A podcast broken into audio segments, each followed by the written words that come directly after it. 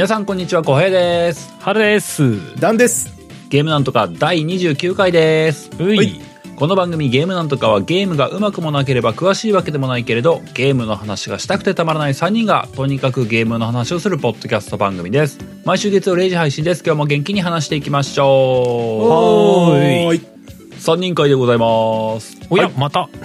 ねえ、まあ、決めきってるわけではないけれども、うん今年はこのまま3人会を続けて終わっていきたいと思っている所存でございます。年末進行ってやつですな。そう、もう年末が。が近いんですよ。師走しよう。うん。あーあえて言わないけども、うん。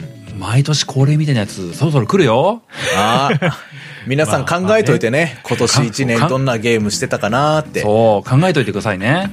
うん。詳細は来週ですけどね。そうだね。はい。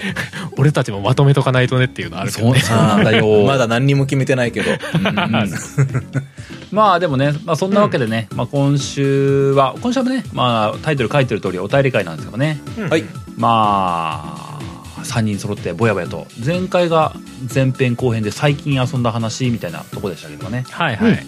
まあそこから、まああの時日本撮りだったんでちょっと間が空いて、うん。今日のオープニングトークも最近何してるみたいなレベルの話をしていければなと思っておりますよ。はいはいはいはでまあ僕はですね、い。う。うんん。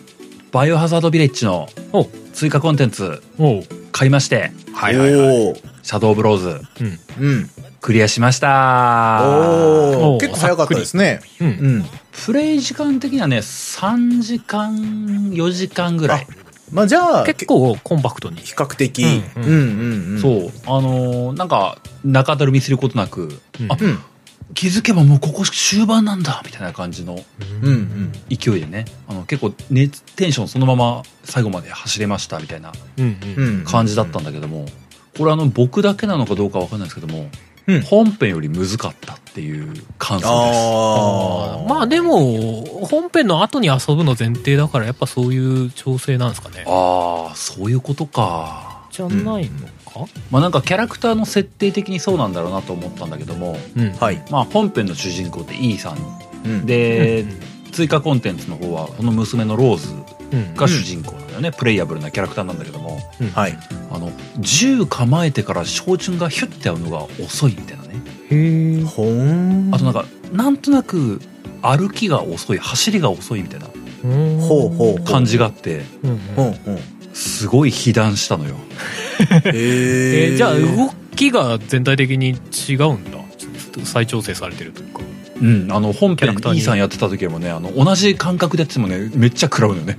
倒せないし食らうあれみたいな。死ぬ死ぬ死ぬみたいな感じがねへー。結構頻発しましたね。うんうんうんへえうんなるほど。なんかそういうなんかキャラクターのモーションとかはなんか流用しそうなもんだけどねちゃんとん。わざわざそなんかべれ用に別にモーションがねその違うからっていうか本当ねわずかな体感なレベルな気がする。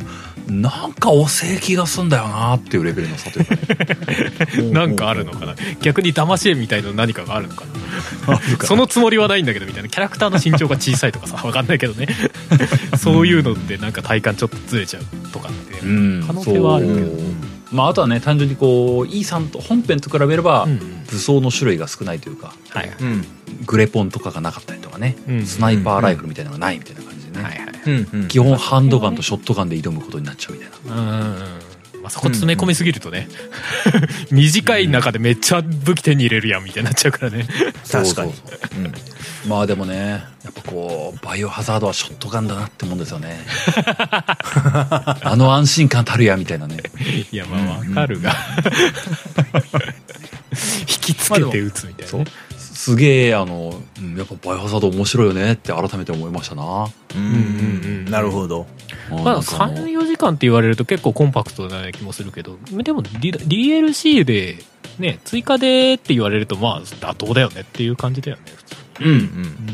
まあなんかその前話した時にねなんかなんか肩慣らしで本編始めちゃったって話しましたけども、いうん。まあ、僕の体感としては本編で10時間ぐらい遊んでその、うんダウンロードコンテンツで3時間4時間ぐらい遊んででも計15時間ぐらいとかがはいはい。ちょうどよかった。なんかトータルとしてちょうどよかったなっていう体感になった。いい、うんうんだからそれこそ DLC っていうかそのシャドウブローズがエピローグみたいな感覚で遊べるみたいな印象なのかな、そうそうそうまさしくそんな感じ。うん。うん。いいね。あの本編のその後というかね。うんうん。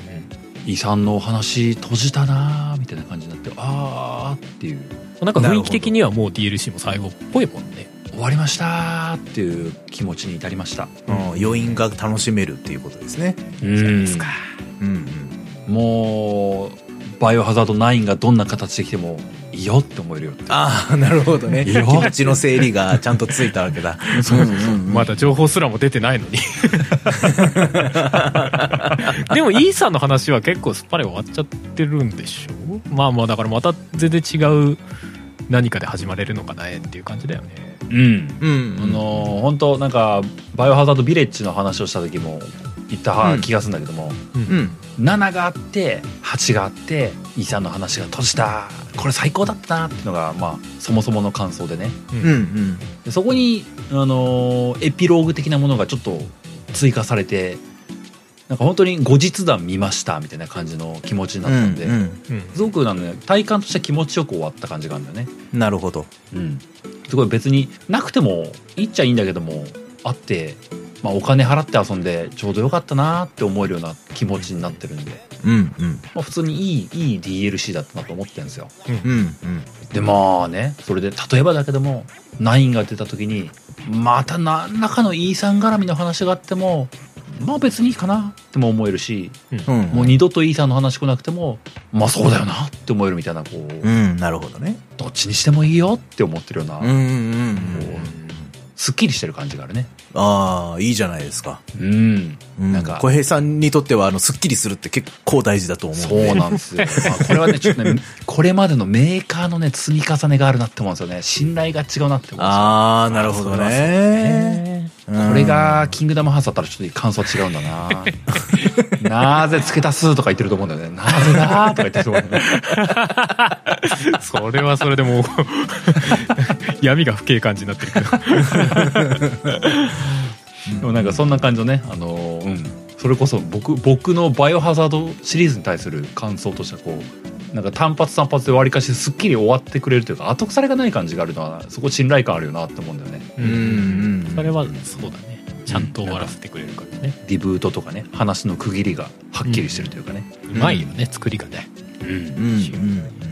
まあそその終わらせ方すごいみたいな話もあるけどセブンであんだけ舵切れたのもやっぱり今でも考えてもすごいよね、本当だね。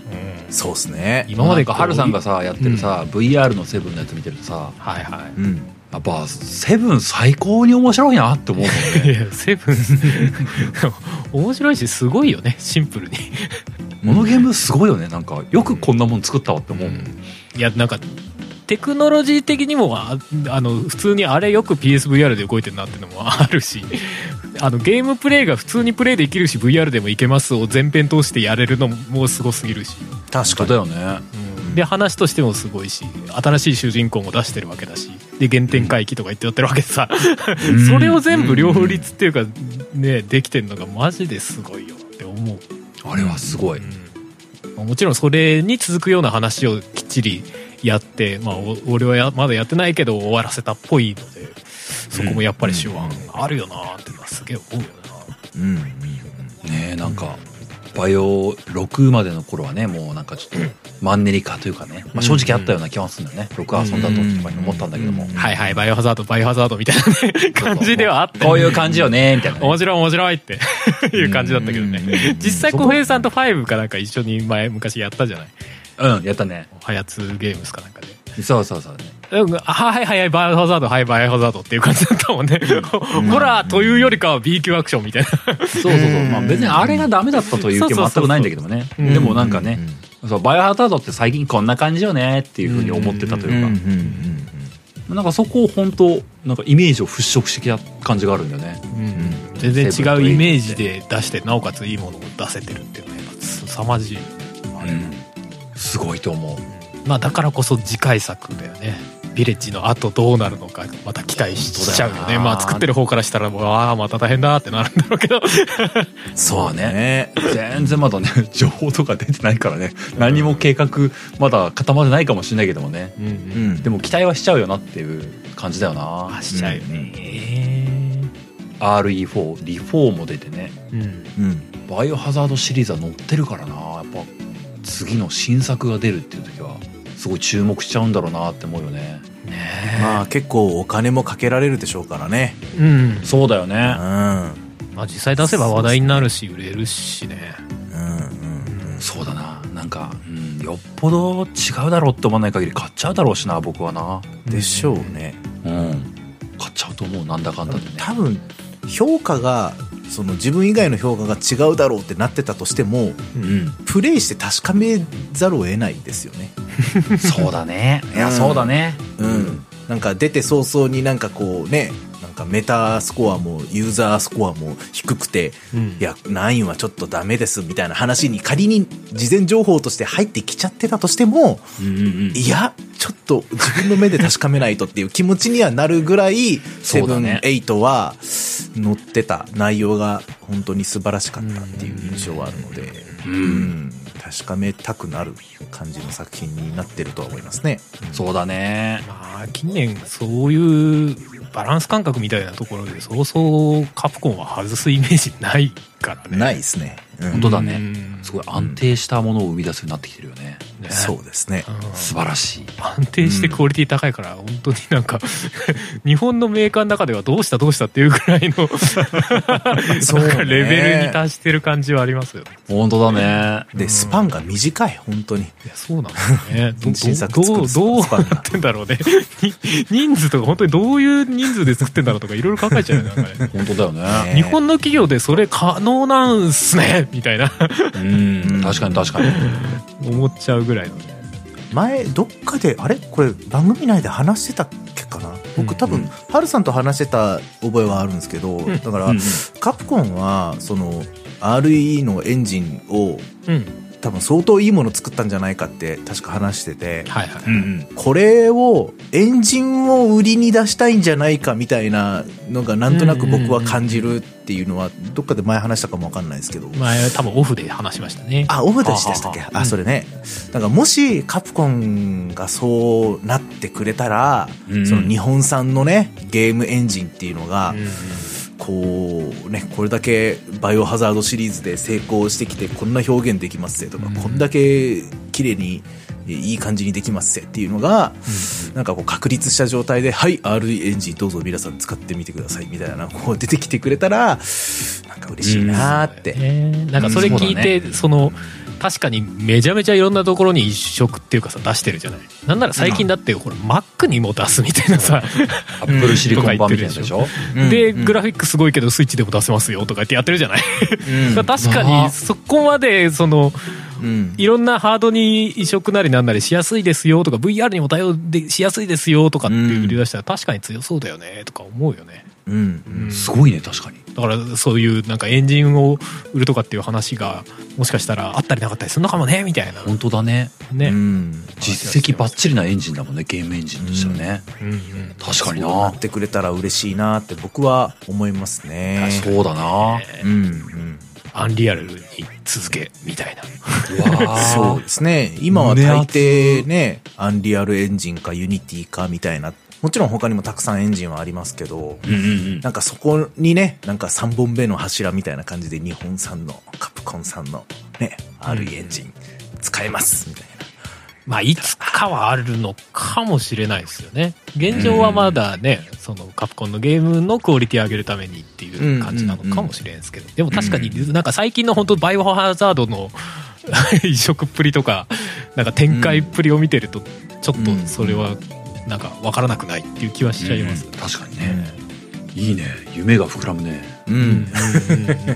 まあまあまあ僕のバイオハザードを最近やってますよって話は以上でございました、はいうん。うんうん。まあじゃあハルさんは？俺はねさっき言ってたバイハー7の VR うん。を、おーまあまあちょこちょこそのゲームなんとかチャンネルとかで上げつつうんうん。プレイしたりはしてますけど、っていうかあのああいう風にプレイしないと俺 VR ちょっとしんどくて気持ちが重いので、なるほど、ね。半ばこう配信にカコつけてプレイしてるみたいな正直若干あるんだよね。なるほど俺 VR のゲームクリアしてるのめっちゃ多いんだ。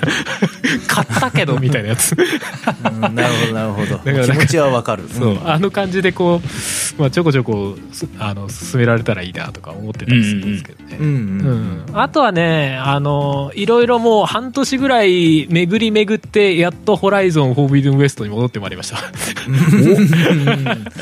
半年どころじゃないかもしれないけど。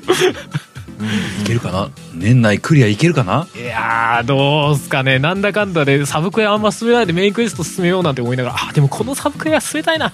いやこのこの話もエンディング前にやっとかないといかんよねみたいなもううろうろうろうろしてるから。うん。サブクエが本当にクオリティがすごいからね。いややばいね。もうなんかいろんなゲームやって戻ってきてもうなんなんらなんらハイクオリティさがもう見劣りしないというね。そうね。うん。うん。いやでもあれこそなんかエンジンとして凄まじいんじゃねえのって思っちゃいますけど、まあ、エンジンが。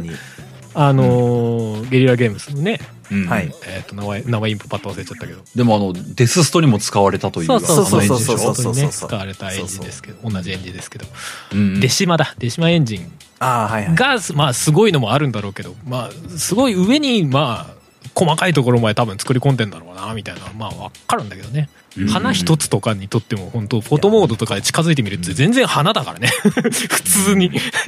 本当にキャラクターの足元にポッてある花ズームしたら全然花だっていう脅威ね。衣装も細かいんですよね。質感もめちゃくちゃいい。し。すごいよね。そういうのね。それこそ今年のあのザ・ゲームアワードっていうさ、うんうんうん。まあ、近年割とゲームアワードの中では、うんあのメジャー感のあるアワードですけど、うんそねそれにもかなり多くノミネートされてましたね。そうですね。うんうんうん。まあ、でも本当にそれの一つに選ばれるぐらいホライゾンは本当にどこを取ってもなんほぼ完璧にできてるようにしか思えないクオリティなんだなとは思うんで、まあそうだよなんとか年内に終わらしてえなとは思いつつ、うんうん。うんうん、まあ今やっておりますよ。楽しいですね。なるほど。うんうんうん。うんただまあ正直しばらくやってなかった理由はなんか自分の中でもわ分かるなとはいまだに思うんだけど。やっぱね、ちょっと重いのよね あのゲまあーム自体がね、物量がそうそうそうそうそう。ゲーはあのうん。動きとかは全然 PS5 なんでヌルヌルなんですけど。あのまあはいゲームシステムとかがね。うんそうそうそうそう。あの、まあ、サブクエとかもすごいいっぱいあったりするし。とにかくもうイベントがあることあることにあの会話イベントが結構がっつりとかあったりして、で情報量も多かったりその現在のか会話とあと過去からのその、まあ、メモみたいのがちょこちょこ落ちてるんですよね、それとかの文章量も結構あって情報量がガーッてくるからうん。やるのにちょっとねあのエネルギーを持ってかれる節は多少あるんでね。うん。わかるうん。わかる。まあまあオープンワールドのゲームだからこそ。うん。そうそうそうそう。対策だと結構うん。まあありがちなことではあるんですけど、うん。だからちょっとなんかね一回こうやるぞって思わないとねやれなくなってしまうみたいな。ところにしばらくいたっていうのは正直ありました。けどそうそう。まあなんとか今年中に終わるといいなと思ってますけどね。楽しい。なるほど。楽しいフォトはかどる。はいそんな感じです。うん。なるほどね。うん。なるほど。うんうん。ダウさんは？まあ僕はね、あの、まあ、ちょこちょこ手つけてはいますけれども、やっぱりまあ、ゴッド・オブ・ウォー、ラグナロクじゃないですかね。ラグナロクはい。まあ、あの、えー動画にしたり配信したりとかもしてますけれども、うんうんまあ、あのやっぱり素晴らしいですよ。まだ全然本当序盤ですけれどもね。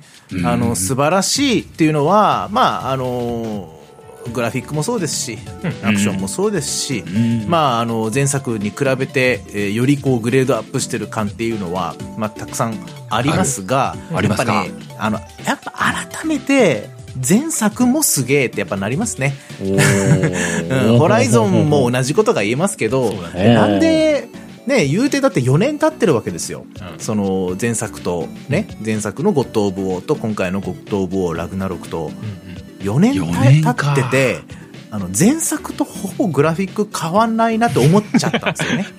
ああまあ、まあ PS4 プロでやってるからかもしれないです。もしかしたら PS5 でやったら、また、あ、やっぱ全然違えなって思うのかもしれないですけど、うんまあ、少し前に、に1、2ヶ月ぐらい前に、その、やっぱラグナロクあるから、うん。やらなきゃなって思ってやってるわけですよ、前作を僕は。うんうんうん。で、そこからの体感を保ったまま、こう、ラグナロクに入ってきてるわけですけど、うんうんいや、確かにグレードアップはしてるんだけれども、前作でももうなんかここまで来てるよな、みたいな。うん。そうよね。ね、間4年があったとは思えない。やっぱり当時からすごかったし、うん、群を抜いてたよなって。やっとなんか他の AAA タイトルがここら辺まで追いついてきた感はあるっていうふうには感じてはいるんですよね。うんうん。うん、まあねそこはホライゾンも本当一緒よね。当時から尋常じゃなく綺麗だったもんね。尋常じゃなかった。ホライゾンなんかさらにそれの数年前だもんね。いやそうそうそうホライゾンそうだよね。ゼロドーン相当前だよね。うん。うん。結構前ですよ。えだって小平さん PS4 で最初にやったのホライゾンとかってあったっけ？あ違うえかーとねあそれね構それ昔だよね。ぼぼ僕かな？僕がそうでした。ダンさんか。ええでも小平さんも結構昔だもんねやったもんね。うん結構昔。だって僕がゲーム実況してた頃にもろやってたからね。そうだよね。うん。余裕で56年前のはず。うんうんうん。うんまあ、でも今あのハルさんおっしゃってたみたいに、うん。ホライゾンとじゃあやっぱ結構並んでこう比較されるようなあまあ、やっぱ時期的にもそうだし、そのそのアクションゲームっていう要素と、はいはい。そのグラフィックの綺麗さとかやっぱ並んでこう、ね、比較されるようなタイトルではあるんですけど、うん。あのうんうんゴッド・オブ・ウォーとホライゾンって、でただゲーム性というか、まあ、進め方みたいな感じですね、うんうん。世界観みたいなのが全く違くってね。あくまでオープンワールドじゃないですか。あのホライゾンって。うんううん。んね、だからこそ先ほどハルさんおっしゃってたみたいにめちゃくちゃ寄り道できるしめちゃくちゃ多くの情報がこう入ってくるんですよね、部族も多ければ仲間なのか敵なのかの一人一人のキャラクターのなんか個性も多いし情報がすごく多いんで、まあ、僕だったら途中でやめちゃったらもう本当次できないですよね。一気に最後まで駆け抜けないといやまあわかるわかる。あの途中で手が止まっちゃうとまずいって記憶がどんどん薄れちゃうからね。あの時々かいつまんでプレイするみたいなのがいちょっとやりづらいよね本当にね。やりづらいんですよね。うん。そういう意味で重さを感じるっていうのはすごいよくわかるなと思うんですけどそういう意味ではゴッド・オブ・ウォーは、まあ、半分一本道みたいなところがあるから、あのおー。ーそうそう。まあもちろん前作もそうでしたけどそうだね。あのある程度その一つのうんストーリーの中ではエリアはなんか自由に行ける部分もあるけどこう一個のこうストーリーの区切りに入ったらそのエリアからは出ずにそこの中だけでうろうろするみたいな、まあ、そんな作りになってるんで、あの比較的集中しやすいですし登場人物もそんなに多くないですし、まあ、基本的には最初からあのゴールをちゃんとこう示してくれてる感じはあるんですよね。うんあなたはここに向かってんですよみたいなのがちゃんとずっと念頭にありつつまあサブクエストもちょいちょいまあちょいちょいどころじゃないんだけどたくさんあるんだけれども うんうん。こうあると。で情報がそんなにこう多岐にわたらないんでやっぱプレイしててのその重さ軽さっていう感覚で言うとゴッド・オブ・ウォーのバランスってすごくいいなっていうふうには思いますね。うん。なるほどな。なんかあのダンさんのプレイ動画をさ、うんうんうん。配信してたりとかするじゃない、はいはい。あれを見てるとなんか、うんやっぱりアクションゲームがベースなんだなっていうのがすげえ感じるそうですね。敵を切り倒していくアクション。それこそうんうんあのリブート前のゴッド・オブ・ウォーみたいなアクションがベースにはやっぱりあるんだなっていうのは感じるよね、見てて、うんうん。うんうん。そのアクションの爽快さみたいのはオープンワールドだけどしっかりあるというか。うん。ホライゾンとかってうんうんあんまりなんかそそこが主体じゃなくて結構どちらかっていうとなんかステルスゲームに近いようなそう振る舞いをですねしがちなんで。言われてみれば確かにそうですね。うんうん敵の拠点に入ってってどうどう効率よくそこをねうん。クリアするかみたいなを考えながらやったり罠を置いたりとかっていうアクション要素が全然違いますね。もうちょっとストラテジー寄りな動きを求められるゲームだからね。うんまあそういうところで重たいっていうのも正直あるんだけど。頭空っぽにしてできない感じね。確かにまあまあそれはそうかもしれない。機械生物と正面から殴り合ったら勝てる気がしないからね。確かにね。まあそうだよねいう意味では確かに、あの全然違うのはあくまでゴッド・オブ・ウォーはクレイトスさんは神様であると。そうだね。確かに圧ね倒的な、ね、超人パワーを使って戦えるけど、まああのね、ホライゾンの場合はそのほ本来だったら勝てないような巨大な相手にどう工夫して戦っていくかみたいなところが面白いわけですからね。まあ、ベースはホライゾンはやっぱハンティングだなっていう感じはするよねそういう意味ではね、確かに、うんうん。なるほどなまあまあまあ、あの、いずれにしてもまだ全然ね、序盤なので、ゴッド・オブ・ウォー・ラグナロク。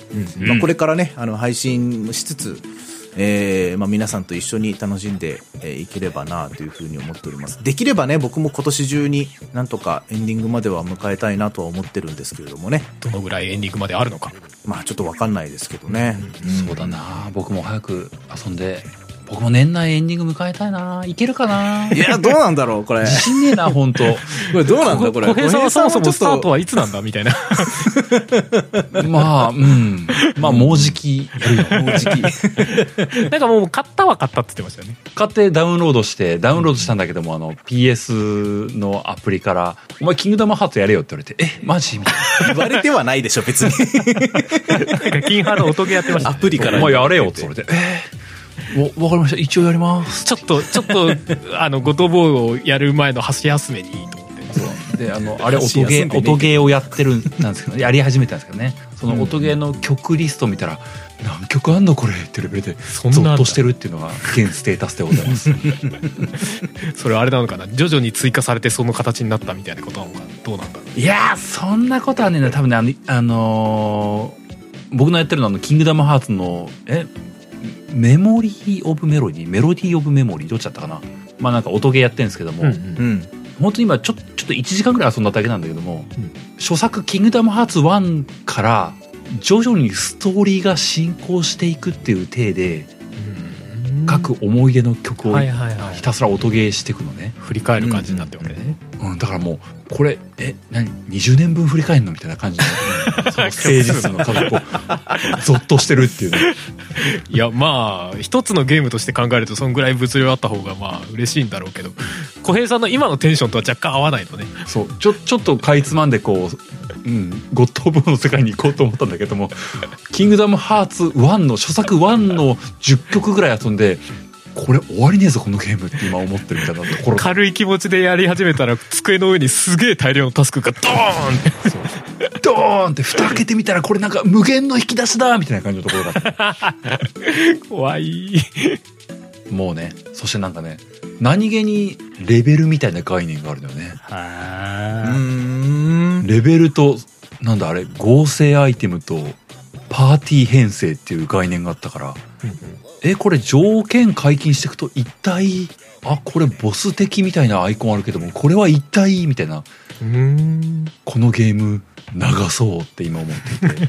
どうしようこのまま積もうかなって今ちょっと悩んでるところですね。こう目を目をそらしてゴッドボーに行くか否かっていう。うん。でもね僕のあの僕今あのその PS のサブスクねあの、前に「ゴッド・オブ・ウォー3」を遊びたいからサブスクに入ったっていう。はいはいはいやつの延長し何そのアップグレードしてうん。もともと年間契約してるやつが切れるのが今月なんですよ。11月なんですよ。う。ん。11月を過ぎるとその「キングダムハート」遊べなくなるんですよ。あその短い期間にちょっと遊ぼうって思ってるんだけども、どこまでマジで遊ぶか今悩み始めてるっていう感じです。うん。あその間にクリアするか否かみたいないやークリアするのは重いぞあれ。やばいぞ。いやー、厳しいんじゃないですか？厳しい。ののめり込むと買う羽目になっちゃうなって思いながらね。ああまあそうなっちゃうよね。まあでもね、うん、優先順位的にはねやっぱりねこうゴッド・オブ・オーに行きたいなっていう気持ちが今こうギリギリ僕をギリギリ支えている。そんな感じです。悩ましい。まあまあでもそんな感じですかね最近の話という部分では、はい。うんうん。今日も本編そろそろ行こうかと思いますけどもね、はいはいはいはい。今日は冒頭に言った通りお便り会でございます。おうん。ーこのまま本編入っていって今日も3通4通読んでいければなと思っておりますんで、はいはい。早速本編入っていこうかと思います。はーい。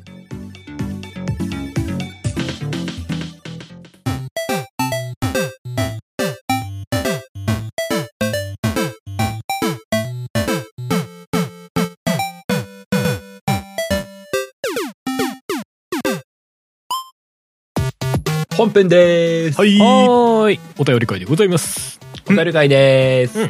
いやーじゃあ今回は前回がダンさん2本読んでもらったみたいな感じだったんで今回は僕なんですかね、うん。最初僕から選んでいこうかなと思います、おーい。えー、おちなぽさんからいただいております。はい。うん。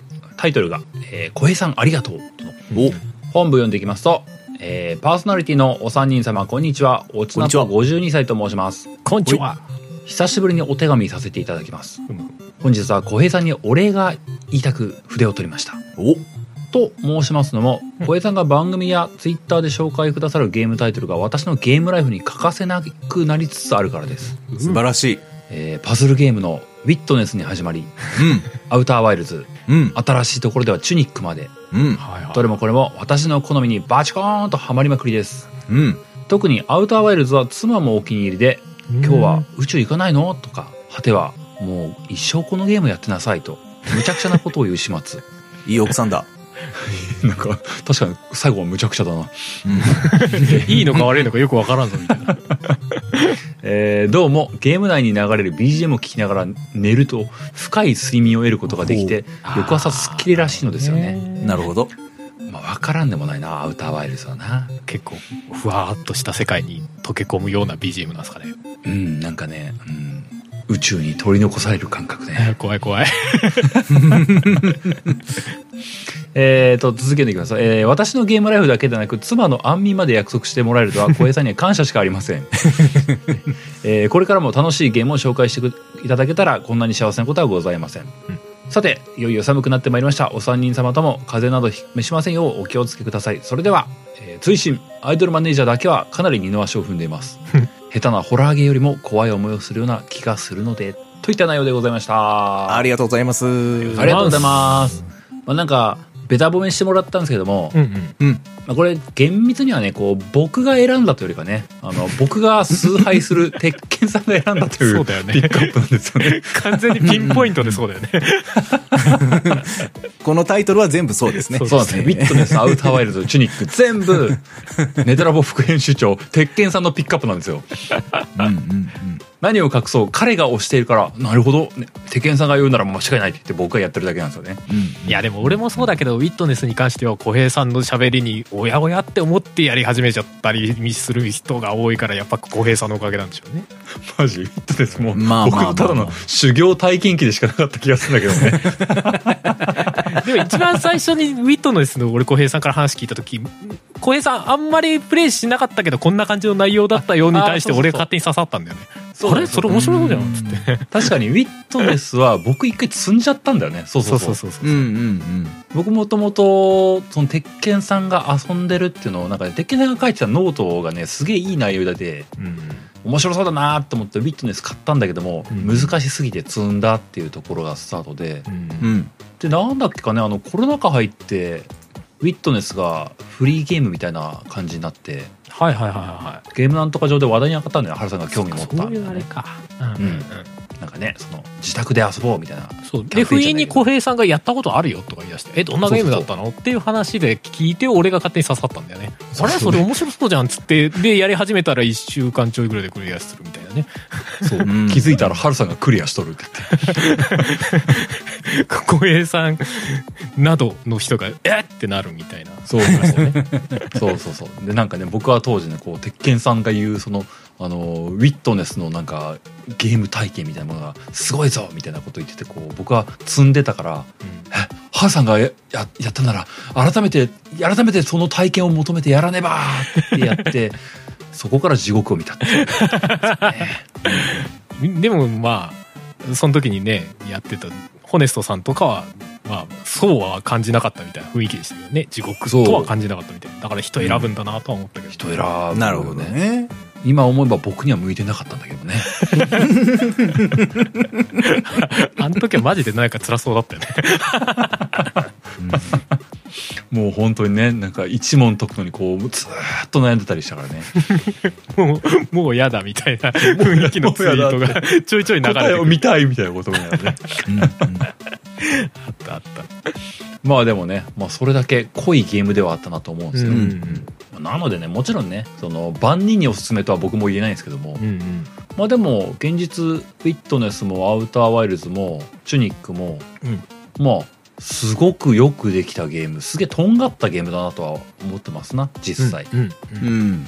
でこの間話した通りではあるんですけども僕の中ではその3本の中ではチュニックが一番難しすぎず、うん。ボリュームとしても長すぎず、で前も話したかなそのなんだろうなクリアした時に得られるなんかプレイヤーへのねなんかご褒美感というかうん。なんか、うん。お前頑張ったなみたいな感じのねぎらい感というか、うんうんうん。そういうのもなんかチュニックは一番なんか感じやすかったというかね。うんうん。だからなんか一番僕向きの優しさがあったというか。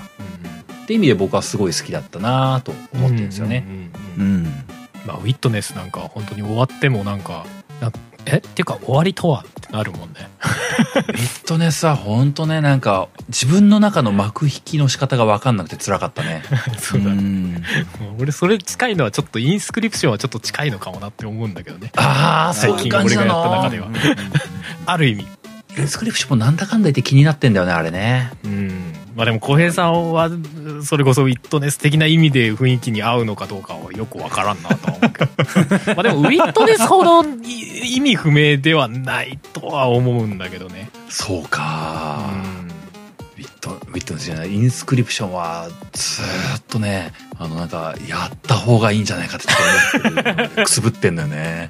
いやでも正直俺そのさっき話されてた3作の中で俺ウィットネスしかやってないから正直な、うん。な何が小平さんに刺さってるのかいまだに完全には分かりきってないから。うーんどうどうなんだろうなみたいな。のは思うけどね。いやウィットネスは小平さんに果たして刺さったと言えるのかっていう感じは僕は感じてますけどね。そうそう。確かにあの刺さってないものを刺さらなきゃいけないんだってこうなんかね。いやまあ確かに確かに自分に強いてたよね確かに。そうそうそう。これはもう俺はクリクリアするしかないんだみたいななんか 絶対絶対得られるものがあるはずなんだってこうひたすらさまよい続けたからね。いやだから進めるっていうほど進めちゃうとそれはそれでなんか外した時怖いんだよな。ごめんってなりそうだから。わかんないんだけど。まあでもちょっとなんかまあもうね。プレイした感じとしてはちょっと近いような感じるかなとは思ったりして。こうは話すけど僕ウィットネス別に後悔とかはしないんでね、うんまあうん。ああいう遊び方をしてまあそれはそれで良かったなと思ってるところもある。そうそう。そこが複雑すぎて、ね、こ う他を進める時のなんか指標にしていいのかわかんねえんだ。確かにね。とかはある確かに。難しいのはその、あの、小平さん、僕ら、僕も春さんもそうですけど、うん。その、このゲーム難しいなとか、このゲームしんどいな、でも乗り越えてクリアしたら、話のネタにできるなっていうのが、それもセットになってるっていう部分は多少あると思うんですよね。まあね、まあ、こういうね番組やってここでる以上は確、かにそう、ここで消化することまでがプレイの中の一環になってるみたいなところは、多少やっぱあるかなっていう印象はあるので、まあねうんうんうん。だからまあ、それも含めてって考えると、まあ、ウィットネスはちょっと刺激が強すぎたみたいなところもあるかもしれないですね。もしかしたら、ね。そうね。まあ実際問題ね。そのゲームなんとかやってなかったら、うんうん。ウィットネスって多分一人で抱えてたらうん。辛かったなーで終わってたかもしれない。それはそうね。のダンさんが言う通り、うん。なんかこの番組の中で話して、まあ当時はハルさんに聞いてもらってうんうん。あと本日とかハルさん本日に聞いてもらってそこである意味消化されたっていうのもあるかなとは思うからね、うんうんうん。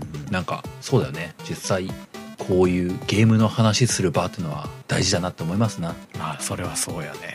まあでも、うん、おちなぽさん、あのー僕から言えるのはね、あのうん。僕のおすすめというよりかはね鉄拳さんのおすすめなのでね。鉄拳さんのツイッターとかフォローすると幸せになれると思いますよ、うん。そうですね。うんうん、ぜひぜひ。僕もね鉄拳さんの影響を受けてふ今後もねえ遊んでいくと思うんでね。またおちなぽさんに刺さるものがきっとあるんじゃないかなと思います。ですねまあでもそ,、それそれすらもまあ小平さんのあのワンクッションを返して聞きたいみたいなのがあるのかもしれないけどね。まあそれをそれを受けねた小平さんの感想が聞きたいんじゃ。みたいなそれ大きいと思いますね。ね。僕の感想一筋縄じゃいかない感じあるからね。確かにね。まあそれが刺さったり全然するんだけどね。最後に言われてるアイドルマネージャーもね実際そういう人も多かっただろうしねまあそういう意味ではアイドルマネージャーは鉄拳さんのおすすめじゃないからな。やっぱ違うんだと思うんだよね。そういうことはね。下手なホラーゲーより怖い思いする気がするのでって書かれてる。確かにな。まあ確かにな。まあそれはでも俺もう分かる気がする。その気持ちはいやでもねあの受け止め方次第だと思うのよ。なんかね、うん僕のやっぱ体感とねダンさんの体感とか違うと思うんだよね。そうだね。うーん、まあまだなんていうかその怖い部分みたいなの僕はまだ見れてないからね、なんとも言えないですけどね。うんうんうん。だからそ,、その現象というかその中身と現実をリンクさせて考えちゃうとなんかゾッとするじゃないけど、へ下手なホラーよりも実現実にこうまあ入ってくるような感覚みたいのはありそうだなとは思っちゃうし。そうだね、うんうんテレビの見方が変わるかもしれないね確かにね。そうそうそうそう。う んそういう意味でね。そのゲームの中でスパッて終わる話じゃなくなりそうでっていうのはなんかうん。俺とかはそう思っちゃう節はそうだね。ファンタジーじゃねえからな、どうしてもなそうそうそう。現実ベースな感じがあるからな。そうそうそう。なるほどそうだね。まあでもねまあ値段的にはそんな高くないんでね。もし気が向いたらやってみるといいかもしれないですね、うんうんうん。うんまあそんなところでございました。はいはい。はい。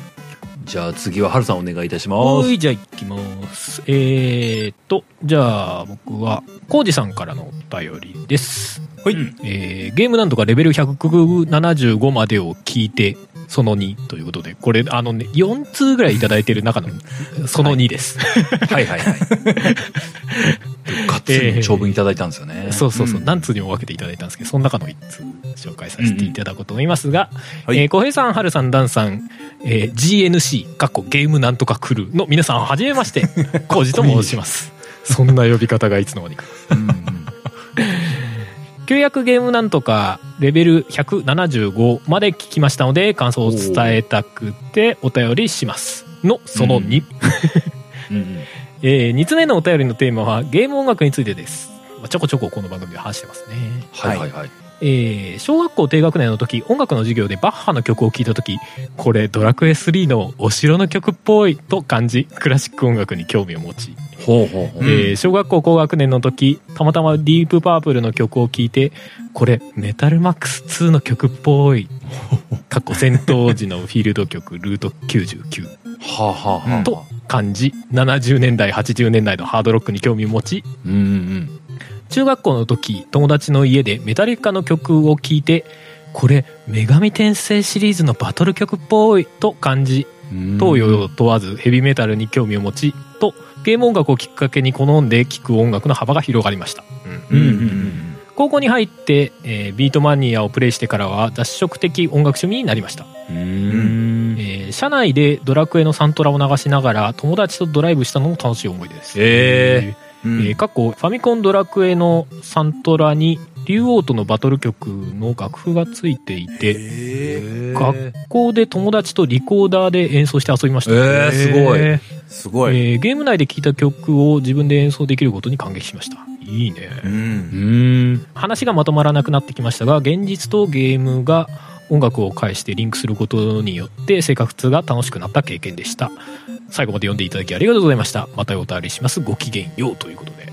ありがとうございます。ありがとうございますいいですね。いい体験いろいろありますね。いいね。うんうんうん。そうね。あのゲームで先に知っちゃうクラシックとかって結構あるよね。あるある。それこそまあ代表格はパロデュースとかなのかもしれんけど。うん。なるほど。俺あの「小風雅と短調」って曲あるじゃないですか。はいはいはい、ちょっと作曲者名をちょっとど忘れしちゃいましたけど。はい。あれとかも俺ゲームが先でしたもんねだからなんかねなんだっけな。今曲名から音楽今思いついてないよ。ちょっと今ここで歌うと大丈夫。あのーでレレまあでもレテテテテテテテっていう曲ですね。バッハですね。バッハか。あうん。はああれか。あれがね俺しかも最初に聞いたのがねあのシューティングを作るゲームでデザイモンっていうのがあったんですよ。スーファミとかプレステのほうほうそれの作曲機能でなんかう裏技だったかな？なんなんかをしながらその作曲機能のところを触るとそのデフォルトで入ってる曲にその小風がと単調が出てくるみたいな。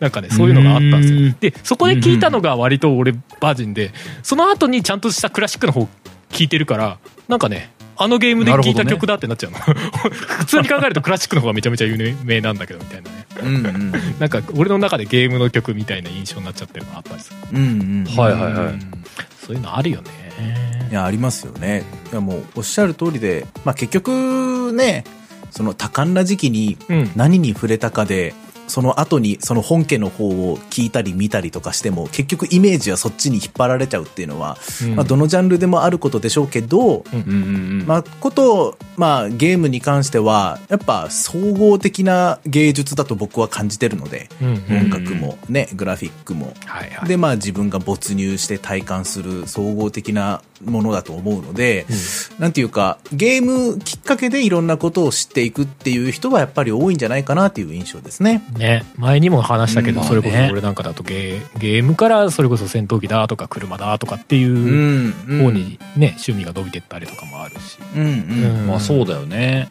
俺、うん。俺音楽方向で言うとそれこそあのテクノとかさエレクトロとかっていう音楽ジャンルも結構好きなんですけど、うんうん。その方向をがっつり好きになったのとかもう完全にあのゲームのワイプアウトとかあの辺からっていうのはかなり大きいですからね。ワイプアウトの BGM でテクノ系の音楽がまあ BGM なんですけど基本。うんうんうん。うん聞いて好きになってしかも結構オムニバスみたいな BGM なんですよね。ゲームのサントラなんだけどオリジナルのサントラじゃなくて、実際にもうテクノミュージシャンが出してる曲をそのまま入れたりとかそれのちょっとアレンジが違うバージョンが入ってたりとかっていうのが普通にあったんで、そこからなんかこの曲いいなって思ったやつのアーティストの中古の CD を買いに行ったりとか結構学生時代にやってたんですよね。なるほどなるほど。そうそうそうそう、うんうんそういうのとかはね全然あったんでねそういうのはまあ影響を受けてるだろうなだその前ももちろんその音楽としてはゲーム音楽としてそのリッチレーサーだとかさアーマードコアだとかっていうのでダンスミュージックだとかテクノミュージックみたいのは聞いてたは聞いてたんだけどなんかうんそこから自分でいざ広げるみたいな自分の趣味として取り入れたっていうのは結構大きかったな個人的には。なるほどね。うんうんうんうんうん。そういうのはありますね、えーすごいな。僕あの、まあ、この浩二さんの、うんその小小学校とは書いてないか学校の友達とリコーダーでうんうん。ドラクエの曲弾いてたっていうのが書いてるけどもうん。僕ね当時、まあ、当時ね僕小学校の頃ドラクエ全然やってたことなかったんだからうんドラクエに対する思い入れって全くなかったんだけどもうんうんうん。僕僕が通ってた小学校って小学校5年生だか6年生ぐらいの頃の、まあ、なんか学校行事みたいなんでなんかマーチングバンドをするみたいなのがね、うん。学校の中であったのよね。うん。おーでまあ要はそのいろんな楽器みん、まあ、クラスみんなで演奏するみたいなことになるわけでうん。僕たまたまトランペットとか割り当てられてたのよ。はいはいはへえいすごい。でまあそのみんなでクラスでやるっていう課題曲とは別にただただこう授業中の練習時間とかに他の曲吹いて遊ぶみたいなことしてたんだけども、はいはいうん。そこの時にドラクエの序曲のあのイントロのやつとかをねうんうんうん。友達と弾いてねうん。超楽しんでたよね。天空シリーズの一番最初じゃなくて「ターッタラタタッタッター」じゃなくて。ロトロト系の方。ロロトシリーズの方ね。ロトシリーズのねあれ、まあ、別にこう、一曲丸々は全然吹けないんだけども、やっぱりあのうんイントロの部分弾き切れるとね、あの達成感がとんでもなかったんだいいでしょうよね。ねフレーズとしてもすごいその分かりやすいというかフレーズだもんね。うん。そう、あとなんかあの、トランペットのラッパの音というかね、うん。あれで吹き切るとね、気持ちよかったんだ。うんうんううんんだろうな。いい体験してますねうん、うん。まあ、それ以降二度とトランペット触ったことございませんけどもね。いきなりトランペット触らせるのもすごいね。すごいよね。まあでもなんか、まあ、たまたま僕がそうなだけで、なんか他の子なんかトロンボーンとかさ、うん。あのいや本当吹奏楽部みたいなのやってたのよ、本当に。すごいね。トランペットもトロンボーンもまず音出すだけでも結構大変。そうそうそうそうそう。そうだからなんか本当ねそのその1年の始まりの春先の時期あの何？うん。マウスピースのやつでこうみんなマウスピースだけで練習するみたいな、うんうんあるそういう時間とか普通にあったのよあーすごいすごそれ吹奏楽部とかの話だったら全然わかるけど。うん。じゃなくてっていうのはすごいね。学校行事としてなんかプチ吹奏楽部体験みたいなのをしてたのよね。面白ほへえなんかそういう学校の伝統行事があったんだよね。たまたまね。ーそれなんかいいっすね。だって一切触らない人生の人の方が多いじゃないですかそんなね。うん。まあそうだよね。そういうギターとかだったらまだしも、うんうんうんうん。そのまあ言ってしまえばちょっとマイナーな楽器っちゃマイナーな楽器じゃないですか。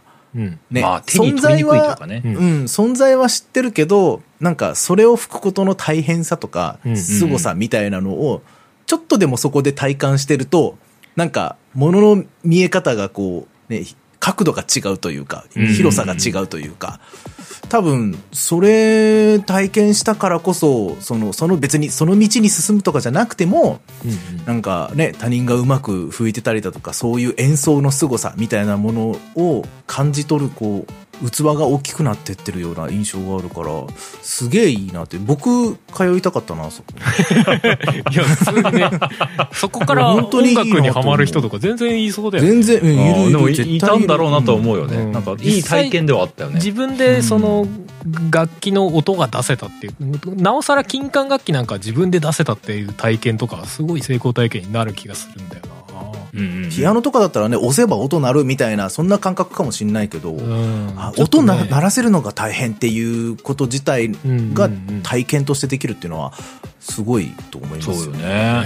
今出てたトロンボーンなんか普通にむずいからね。俺でもめちゃくちゃむずいですよ。あのねあの缶を伸ばすじゃない？トロンボーンってビヨーンあそこにほらトランペットとかボタンだからまだなんか感覚的には分かりやすいけど、伸ばす距離によって音程が変わっちゃうからアナログなんだよねあれそうだよね。普通に「はいやって」って言われてで できないよね、そんな感覚ないもんな普通に考えて、うん。すごいな。そうそう。だから結構まあまあ当時はねその小学校だからもあるんだけどやっぱその体格、その子供の体格で楽器が割り当てられるみたいな感じだった。よね確かにそれはそうかもしれない。そうですよね、で僕は小学校の頃はまだ全然小柄な方だったんで多分そういうちっちゃめの楽器というかね。うんうん。そういうのが当たってそれをやってたっていう感じだったんだけどもね。うんなるほど。うんでもなんかそうよね。あれは結構レアなパターンだったんだろうな。うんうん。なかなか聞かないですね他ではね。うんまあ、まあ今では全くもう吹けないけどもね。直曲弾いたの楽しかったんだよな。うん。今から今から安いトランペット買ってやりますかっつってね。いやうるせえからなそもそもな。トランペット。まあね確かにね。練あの抑え抑えるやつ使っても全然うるせえっすもんねやっぱそうなんだ。うんうんうんうん。いやそれこそうちの嫁さんなんか中学時代トランペット吹奏楽部で吹いてたんで。えー。あそっか。そうそうそう、うんまあ、まあ同じようにもう今吹かないですけど。うる 練習するとこもねえしみたいな 話も。そうだよね。そう。んね。いやでもいまだにねゲーム音楽とかでねなんかねこれ演奏したら気持ちいいよねみたいな話はよくしますよ、まあそれこそよくあのその話題で上がるのはモンハンの曲とかね。ああ気持ちいいね。っていう確かに証えまあもちろん英雄の証もそうです。おー。うん。タータラッターっていいやったら気持ちいいだろそうだねタータラッタードーンって。ねやったら気持ちいいだろうなみたいなさ。そうだよね。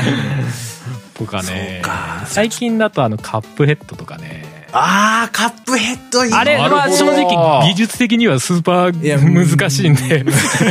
まあ無理なんだけど いやでもこれがそれできたら超たまらんよねあとかってんなかっこいいジャズいちょっと弾けないだろうけど。いやドラムとかちょっともう無理無理ですって感じなんだけど。うんまあでもあれ合奏の中に混ぜれたらめちゃめちゃ楽しいだろうなとかね。楽しいだろうね。それこそトランペットとかめちゃめちゃね目立つ曲が多かったりするんで、うんうんうんそうだよね。とかっていうねまあその昔中学時代同じ吹奏楽部だったっていう関係で結構その話はありますね、うんうんうんうん。しょうがないですね。もうじゃあ3人でスカバンドやりますか。本当に？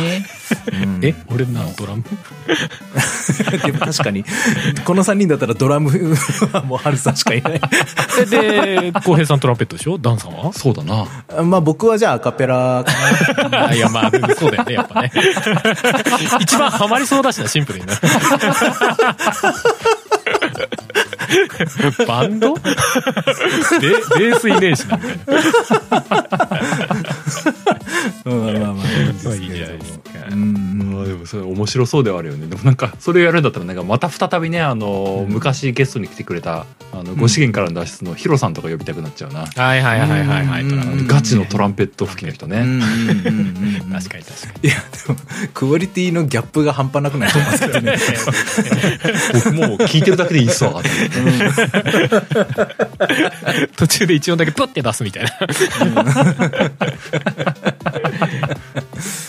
まあそんな感じですかうんね。いやーでもじゃあ次のお便りいきますかね。あそう。はーい。じゃあ3つ目は僕が、えーご紹介させていただきまして、えーお名前が年次さんですね、はいはいはい。件名が「ギョエー!」ただいております。なんかすごい、すごいタイトル来たな。タイトル、はい。まあまあ、わかる人はこのギョエーだけでわかるんですけどね、何の話するかっていうのはね。ちょっと癖が強いは叫び方だね。えーえーえーヌアーじゃないんだなっていうところ。あー、ヌアーじゃないのか。はい。本部いきます、えーゲームなんとかの皆さん、こんにちは。うんこっちは。えー先日お便りさせていただいたばかりで連続となり申し訳ないですということで、ご紹介はまだできてないですけれども、そえー実はまあ、あの、最近送っていただいてると。はい。えー過去のドラクエ会を拝聴させていただき、ドラクエ熱が高まっている年次です。うんうん。えー、もともとドラクエは10以外のナンバリングとモンスターズ、えーヒーローズ、えービルダーズ等派生作品をやっている程度のにわかですが、えーいや十分やってると思にわいますよ。かなのそれ。マジで許してよ。だってこれドラクエは10以外のナンバリングとって言ってる時点で、もう結構しっかりやってるんですよね、これね。そう、10以外のナンバリングはちゃんとやってるんですよ。で、モンスターズ、ヒーローズ、ビルダーズ。この話とどこまで行ったらにわかじゃなくなるのっていう恐怖ね。あと何が残ってるみたいな。そうそうそうそう。えーまだレギュラーになられる前のダンさんを含めたお三方のお話を聞き、えー再度ドラクエの沼に頭からダイブしていマます。ジマジ？なるほど。えー再度私頭から？そういうこと？投資でみたいなえこと、ーなのかな？わかんないですけどね。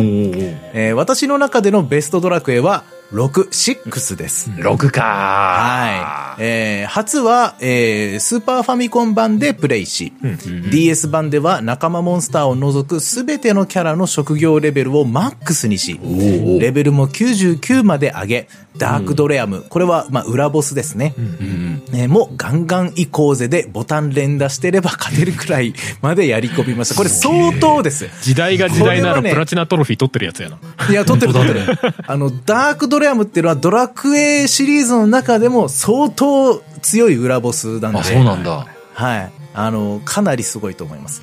うんうんえードラクエ6では、えーストーリーにおいてもいろいろ考察されてますよね。えーほぼほぼダンさんが語ってくれたので、気になる方はその回を聞いてください。えー熱量が半端ないです。えー私自身、いろいろなあ考察を読んでみましたが、えーそんなと細かいところまで気づかなかったという新たな発見もありました。いやー、ドラクエって深いですね。沼ですね。とまあ、ドラクエの話はこれぐらいとし、えー今後やっていきたいテーマとして、何のゲームでもいいのですが、えー一つのゲームやえーシリーズについて深く考察していく回があるといいなと思いました。えーもちろんネタバレ必至となるし、えー未プレイの人にとっては何のこっちゃわからんとお考察というのは非常にナイーブなテーマかもしれませんが、よろしければお願いします。えーそういえば、ドラクエ11で活躍したカミュのスピンオフが12月9日にえー発売ですね。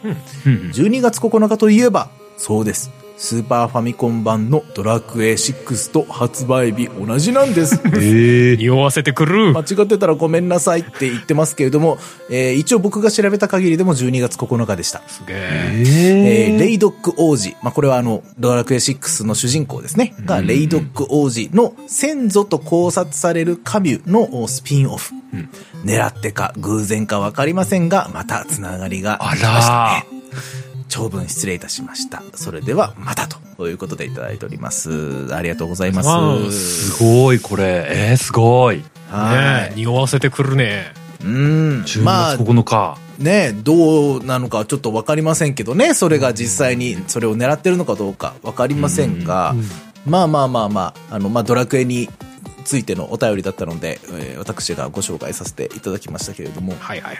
はい、あの、まあ、過去のね、私がゲストで出させていただいてた回っていうのは、まあ、あの、たくさんね、あの、聞いていただいた方いらっしゃるみたいで、大変嬉しいしありがたいんですけれども、うんうん。なんかね、あの、恥ずかしいですね。僕が今、改めて、ちょこっと聞いたりとかすると。いや、あの、面白くないとは言いませんよ。自分で言うのもなんですけれども。なんかね、なんかすげえ生き急いでんな、こいつみたいな感じ。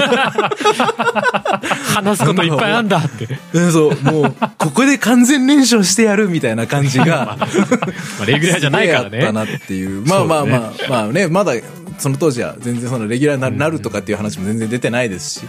ね、あの、ここでなんか、ドラクエの熱量を全部ぶち込んでやるんだみたいな気持ちでやってたのもあるんでしょうけれども、まあまあまあまあまあ、話半分で、えーなんとなく聞いてもらえれば。あ圧が、圧が強いんで、覚悟して聞いていただければありがたいかなといいうふうにやまあでもド。ラクエ好きの人にはかなり刺さってるみたいですよねやっぱねあそこはねまあまあまあまあ。そうだなですね。まあ、別にあの、なんか妄想みたいな話ばっかりしてますから、すべてがすべてね、じ正しい情報ではないと思っていただいて、その、ね、考察云々っていう。いやでもそこを楽しんでる感が全力感が良かったよね。楽しんでますね。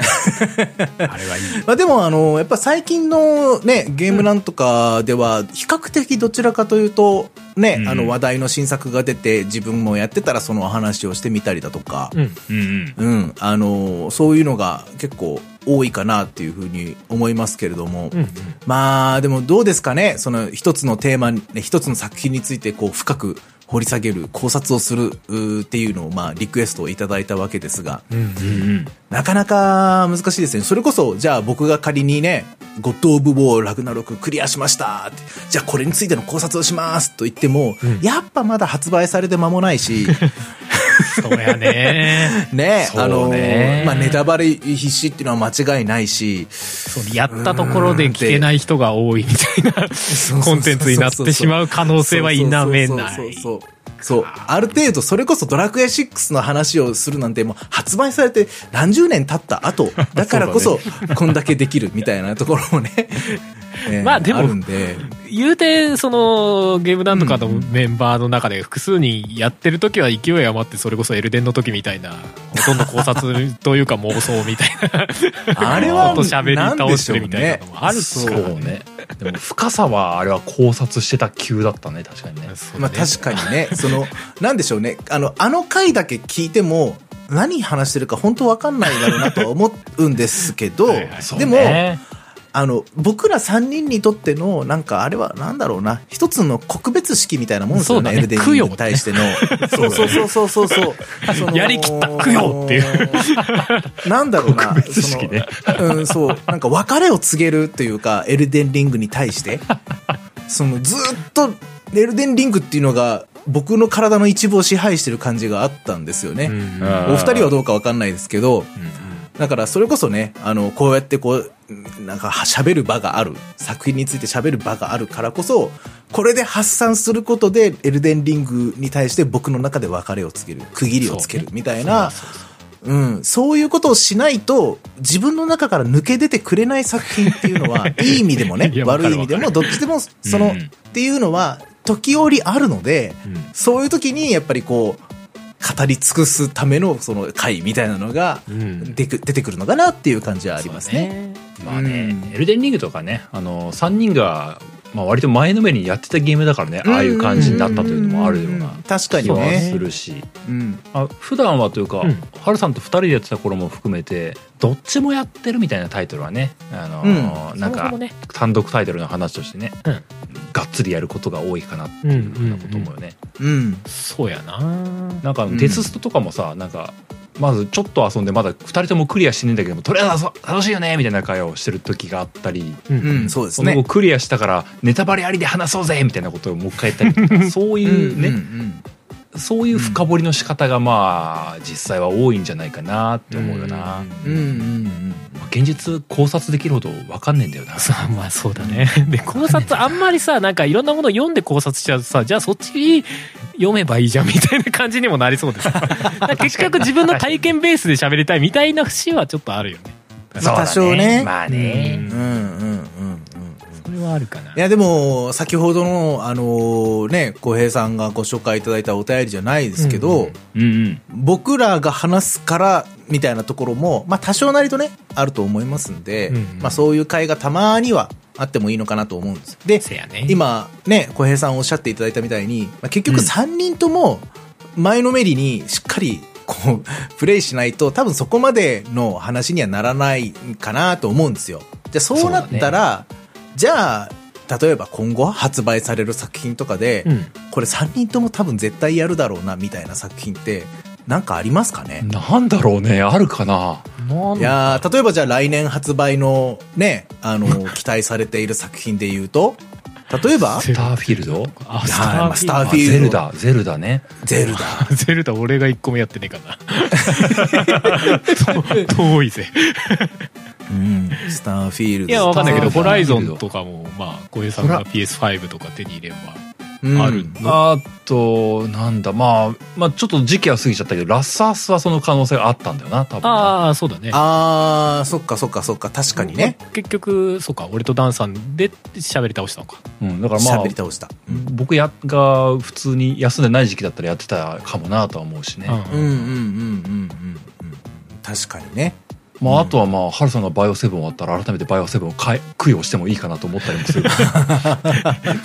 でも、バイオってそんな考察みたいなとこあるの？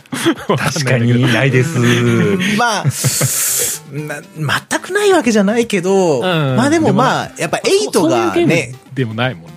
うんそうね、8が綺麗になんかこう、セブンのいろんなものを回収して終わってくれたから、うん、そうだな。うん。8までやるねと喋んねえみたいな感じがすごいですよいやでもでもねあの、ベイカー家のみんなについてあと熱く語る1時間はあるかもしれないああ、でもそれはね、確かにそうかもしれない。まあバイオハザード史から見た、バイオハザード7みたいなね。そうそうそう。なんか、うんいろいろ。まあ、得意性みたいなのはやっぱ大きいですからね。うん。うんうんうん。なくはない。確かにね。バイオセブンなくはない。ないな。確かにベイカー家っていうものに焦点を当てると、ちょっとなんかこう、味わい深いですね。うん、まあ実際俺まだクリアしてねえからあんまり真相分かってないんだけどね現状ねどういうことだったのみたいなところまあ、そう、でも、も最後の最後までいったら感じるものはきっとあると思う。まあありそうだね割とちゃんとこういうことでしたはやってくれそうだなとは思うけどなるほどね。うんだから、もしその話をするんだったら、もう、あれよね、バイオセブンをなんとかじゃなくて、ベイカー家をなんとかになりますよね。完全に。それは。タイトルが分かりにくいそうだね。最初、家族の紹介から始めないとな。うん。うん。そう、父だからまあ、うん、そうね。うん、非常にいろんな、多面的に見れる家族なんで、ああの家族も。いろんな面を持ってる家族だったんで、面白いテーマかなと思いますでも元に戻るとやっぱり確かに3人とも遊ぶっていうタイトルは結構絞られるよね。いや、そうなんですよ。よね3人とも期待しててってなると、まあ、例えば、まあ、まだね、スタンフィールドも発売されてない状態なので、全然、まだまだ先の話ですけど、うんうんうん。あのーテス6とかね、まあね何のタイトルになるのかわかんない。そうそうそうだ。ね。ね、The Elder Scrolls 6。まあ、5がスカイリムだったわけですけど、6が出たら多分3人ともやるだろうなとは思いますし、そうだようね。ん。だって多分 FF とか僕しかやらないでしょ、どうせ。16?16 いや16。俺結構気になってるけどねいや、僕本も、うんまあ、でも、どうかな 結局、忙しいよねって話よね、そうだよねその他のゲームでね。発売のタイミングとかでいろいろあるもんうね。ん。そうなんだよね。まあねそれはあるけどねでも16はなんか正直今までの流れとだいぶ変えてきそうな雰囲気があうんるから、うん。なんか全然そうですね。やってみたいなと思ってるけどね今の雰囲気的にはうんうん。そうだよね。まあ、完全にまた、しっかり分かりやすく中世って感じがするじゃないですか、16って。うん、そうだねね。。まあ、あの、15はちょっとなんか、現代っぽさも多少ありつつ、みたいな。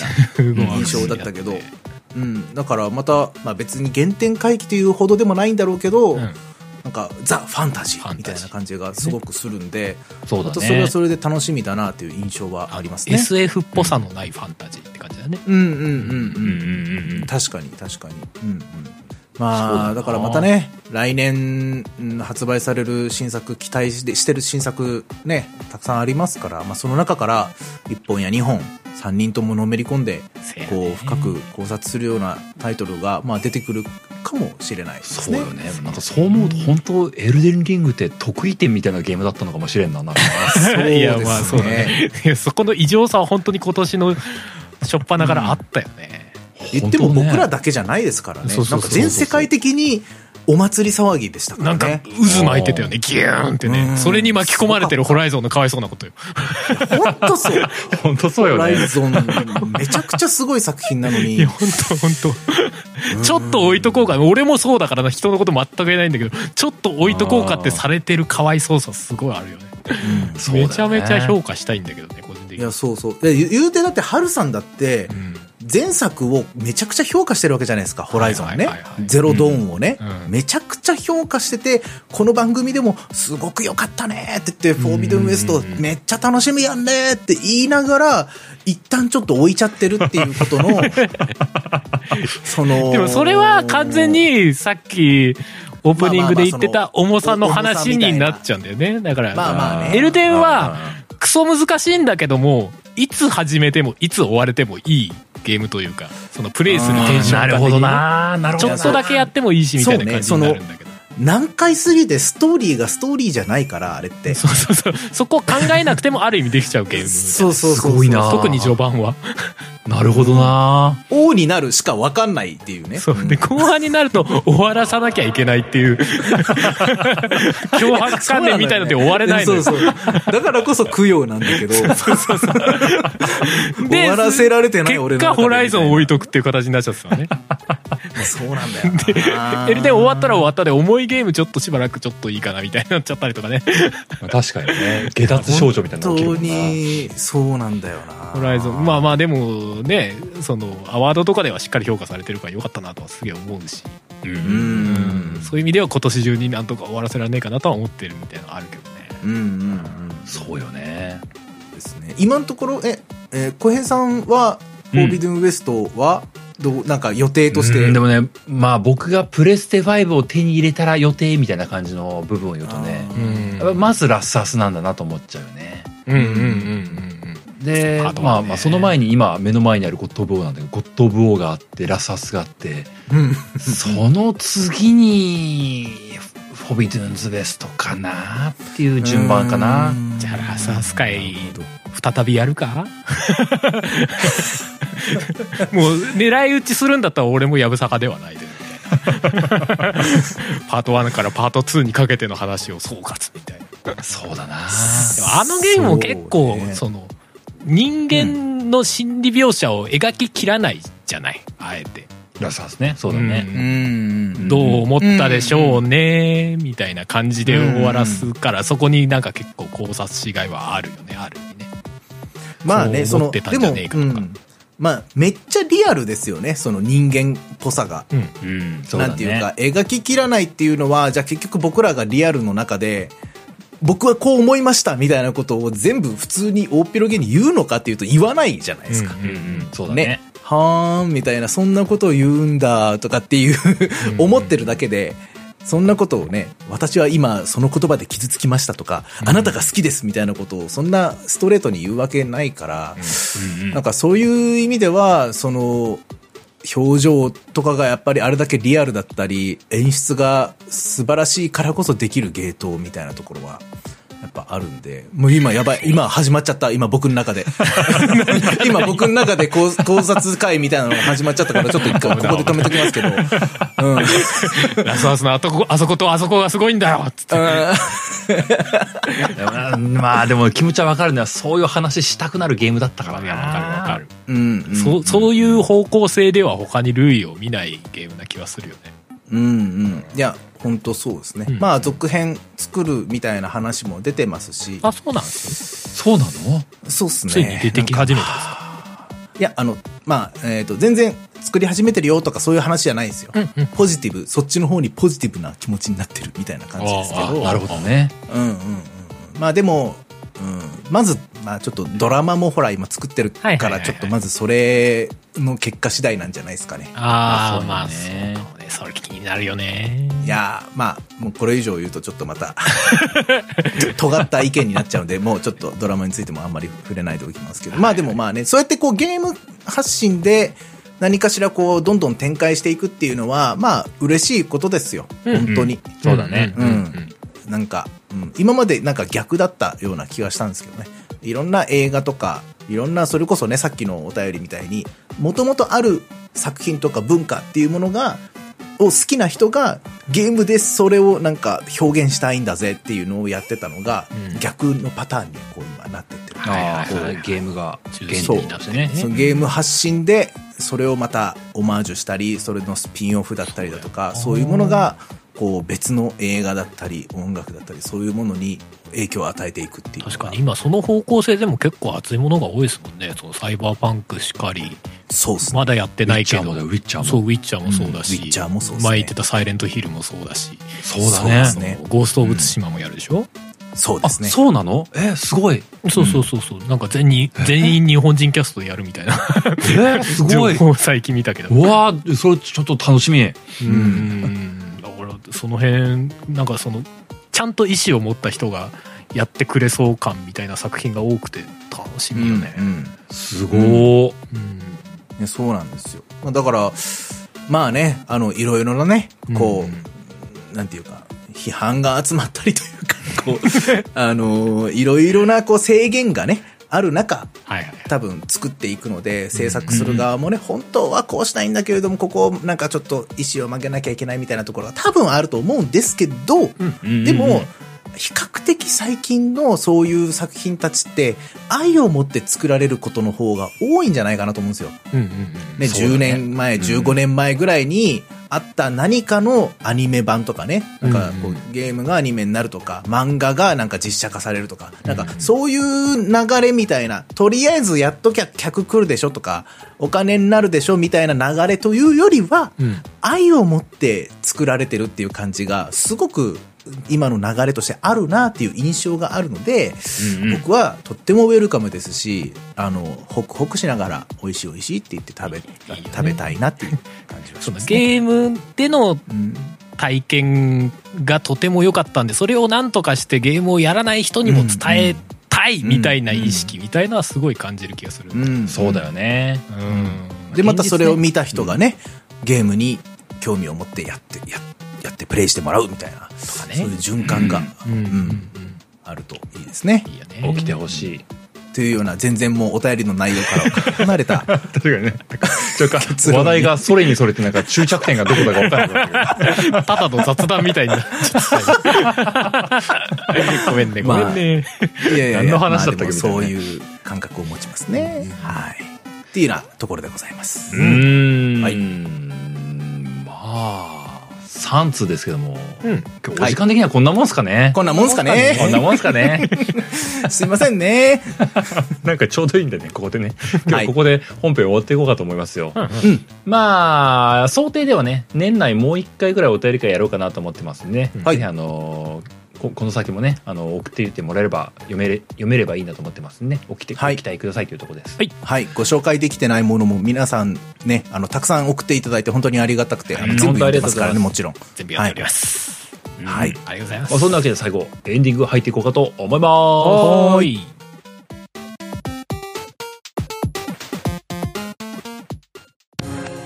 あなたの代わりに音作り。カメレオンスタジ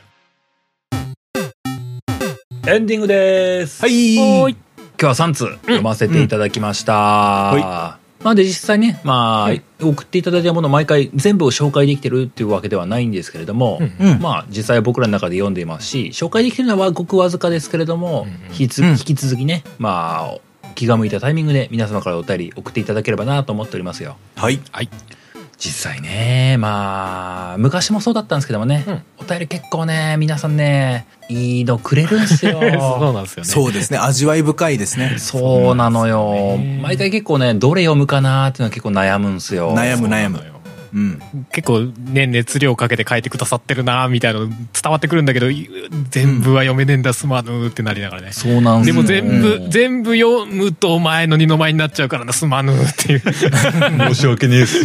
ごめんよって思いながらね全部楽しく読ませていただいております。うんうん。うんそうなんですよ。なんでまあねあのー送ってあのー読まれないなみたいなこう残念に思う方もいるかとは思うんです思うんですけどもね、うん。ただまあちょっとそこは申し訳ないんですけどね、まあ、僕らが内々で読んでねありがとうって思ってるんでそこでお許しください。うん。一つ、あの、これは、あの、お便りを書いてくださる人の、モチ、うまあ、モチベーションになるかどうかはわからないですけれども、うん。うんうん。小平さんがね、僕ら3人が、あの、アクセスできる、その、お便りの一覧みたいなのを作ってくれてるんですよね。はいはいそうだね、はい。で、そこで、いつでも過去のいただいたお便りを振り返って読むことができるんで、うん僕これ結構重宝してるというか、ありがたく思ってて、うん。メールで来た時にももちろんパッとその場でも読むし、後からも読むんですよね。うん。だからその瞬間だけ、届いた瞬間だけ僕ら、まあ少なくとも僕は、こう、あ、この人がこういうお便りを送ってくれて、あ、面白いな、ありがたいなって、その瞬間だけ思うんじゃなくって、後から反数しても思ってますんで、うん なんていうか、はい。あの、改めて、それこそ今回みたいにお便り会やるってなった時に、こう、じっくり、また読み返してみて、あは、あーこの人、あ、この人何回も送ってくれてるわ、とかね。あ、この人、あ、前にこれ送ってくれた人か、とかっていうのも、ちゃんと、こう、見てますんで、あの、しっかり届いてますよっていうことをね、言いたかったっていうだけでいつもありがとうございます、本当にね。はいまあ、今週もね、長く話してきましたんで、最後、定型読んで終わっていこうかと思います。ほいはい。えーこの番組、ゲームなんとかでは皆様からのお便りを募集しております。お便りは番組ブログのお便りフォーム、またはメールにてお送りください。番組ブログはゲームなんとか .com、番組メールアドレスはゲームなんとか .gmail.com です。アドレスはエピソードの概要欄にも記載しておりますので、そちらをご確認ください。ついでに番組の購読、フォローボタンも押していただきますと、僕たちがとても喜びます。はい。その他、ツイッターでは、ハッシュタグゲームなんとかを使ったツイートなどもお待ちしております。番組に対する感想であったり、リスナーさん同士の交流にもつながっていければなと思いますので、気軽に使ってみてください。そんなわけで、第29回はこの辺でおしまいです。また次回お会いしましょう。お相手は小平と、あるとなんでございました。それではまた来週。バイバイ。さようなら。